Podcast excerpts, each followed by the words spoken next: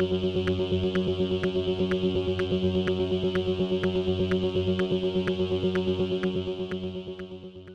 y caballeros, bienvenidos a 10 a 15, un podcast donde se habla de películas y series en un lapso de 10 a 15 minutos. Yo soy Ángel y en este episodio voy a estar hablando de Bodies, Bodies, Bodies.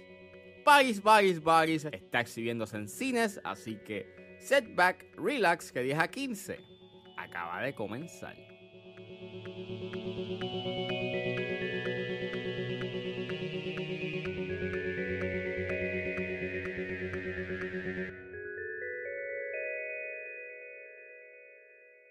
You don't have to be nervous. I- I'm not nervous. Wow, they're so impressive. You're impressive. They're gonna be obsessed with you.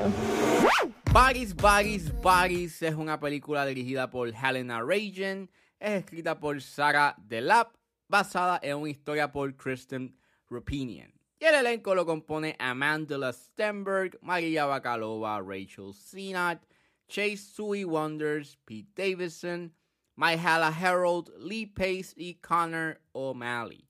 Y trata de que cuando un grupo de veintitantos adinerados planea una fiesta en una mansión durante un huracán, un juego se convierte en un más rato mortífero en esta mirada novedosa y graciosa a las traiciones, los falsos amigos y una fiesta en la que todo va mal. Disclaimer, se dan escenas de consumo de drogas, así que sugiero discreción. Esta semana vi Baris, Baris, Baris, había escuchado cosas bastante interesantes de ella. Eh, había visto el trailer, se veía que era como un cierto whodunit slash thriller con sus momentos cómicos. Y pues estaba pompeado porque estaba ahí también pues Rachel Sennott. Me había gustado mucho este su desempeño actoral en este Shiva Baby. Pueden escuchar ese, ese episodio de 10 a 15 que hablé pues de Shiva Baby. Y pues nada, la fui a ver y está decente. Te diría que está decente. Este, para lo que ha salido de A24, obviamente no es como que lo mejor de lo mejor. No pienso que es lo mejor de lo mejor. Pero puedo entender el por qué hay gente que considera esta película como pues una película bastante bien hecha o entre lo mejor que han visto este año, pero yo no la pongo en ese, en mi caso yo no la pongo como que en ese nivel porque even though, even tiene sus cosas buenas y yo no te puedo decir que la pasé mal o que es aburrida o nada por el estilo, hay unas cosas en específico que afectan a que la película llegue a ser como que lo mejor de lo mejor que he visto este año. Diría que tiene sus momentos graciosos, hay unos momentos bastante graciosos que sí, hay unos chistes que sí son efectivos, eh, también, pues obviamente, ya que tenga un buen elenco, volvemos, tienes a Amanda Stenberg, tienes a Maria Bakalova, tienes a Rachel Sennott, inclusive hasta Pete Davidson, you know, hace un buen trabajo con lo que le dan. Obviamente no es como que el actor más carismático, pero por lo menos no es annoying, no está underacting ni nada por el estilo.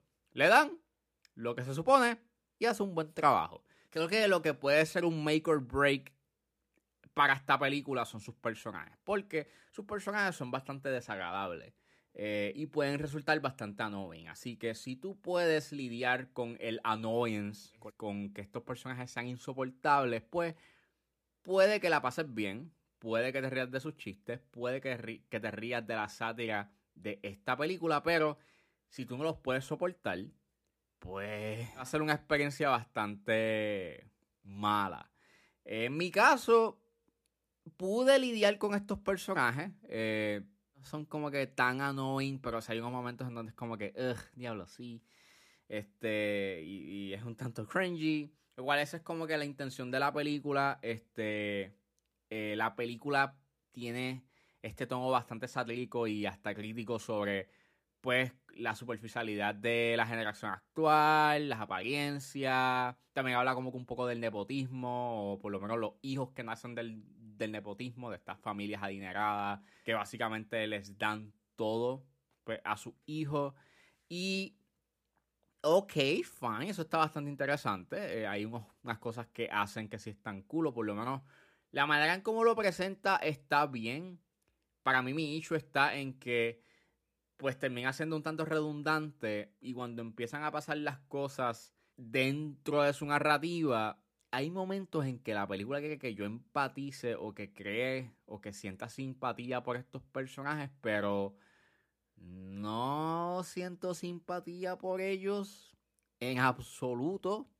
So, en cierta forma, si el guion quería que yo como que simpatizara con ellos, pues no me importa porque pues lo que yo estoy viendo son pues estos personajes que pues son spoiled, que son pues insoportables, que son tanto mal educados y cuando pasa lo que pasa es como que no, mano, porque lo que me presentaste en primera instancia no me diste algo que yo pudiese este simpatizar, que yo pudiese como que, you know, que me importara lo que le sucedan a estos personajes. Para mí afecta un tanto la película porque en vez de quedarse, you know, o de por lo menos estar aware de que estos personajes son annoying o que son insoportables, pues quiere que yo como que simpatice con ellos y, y hasta su sátira tampoco la encuentro como que demasiado clever porque volvemos, o sea, prefiero ver Not Okay, porque por lo menos Not Okay está aware de lo que es. Es una película que básicamente te está presentando este personaje insoportable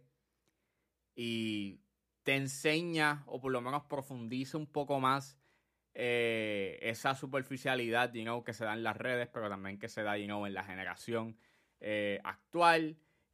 Y pues repito, o sea, tienes ahí unas ciertas interacciones y hay como con cierto tipo de comentario, pero muchas de las escenas, cuando las cosas se van poniendo you know, peor poco a poco, pues terminan siendo un tanto redundantes y su sátira, aunque tenga un cierto filo, mientras pasa la película va perdiendo porque no sabe qué quiere hacer o cuál es la tangente que quiere irse o qué quiere o, o, o no llega a ver como que mucha más profundidad dentro de su sátira.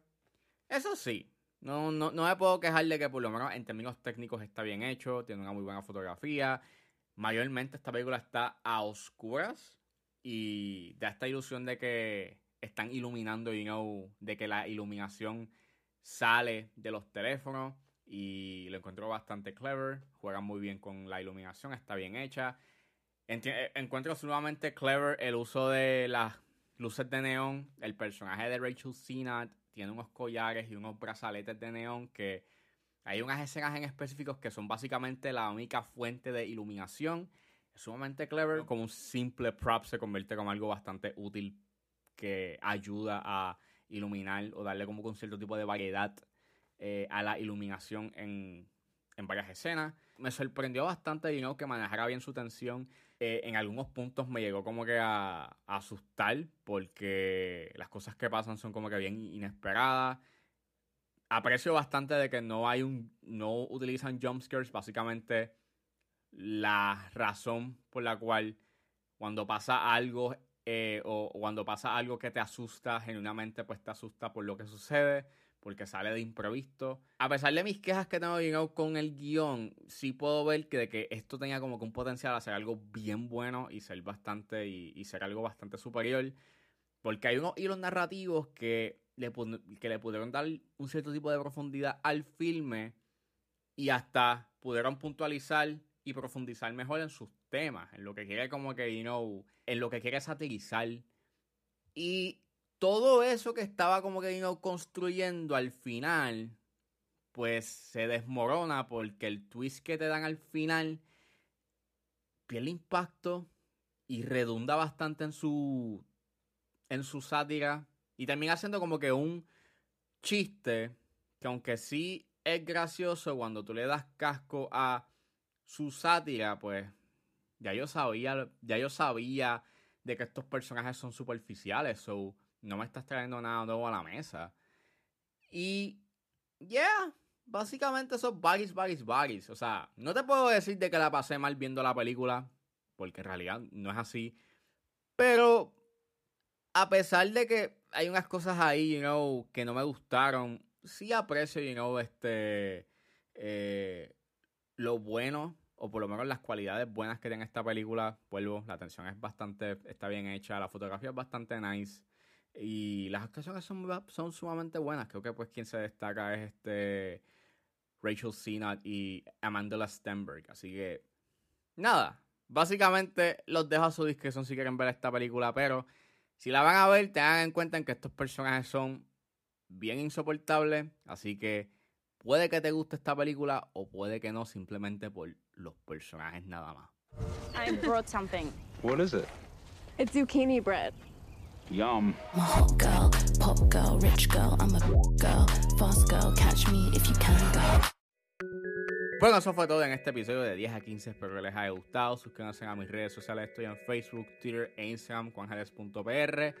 Recuerden suscribirse a mi Patreon. Con un solo dólar puedes suscribirse y escuchar antes de tiempo los episodios de A 4x3 y 10 a 15. Pero si se suscriben a los niveles de 5 y 10 dólares pueden escuchar los episodios exclusivos de Patreon donde hablo de lo que está pasando en la industria. Y si se suscriben a el nivel de 10 dólares pueden escoger lo que voy a ver en los futuros episodios de 10 a 15 y a 4x3. Recuerden buscarme en su proveedor de podcast favorito como 10 a 15 con Ángel Serrano. Gracias por escucharme y nos vemos en la próxima.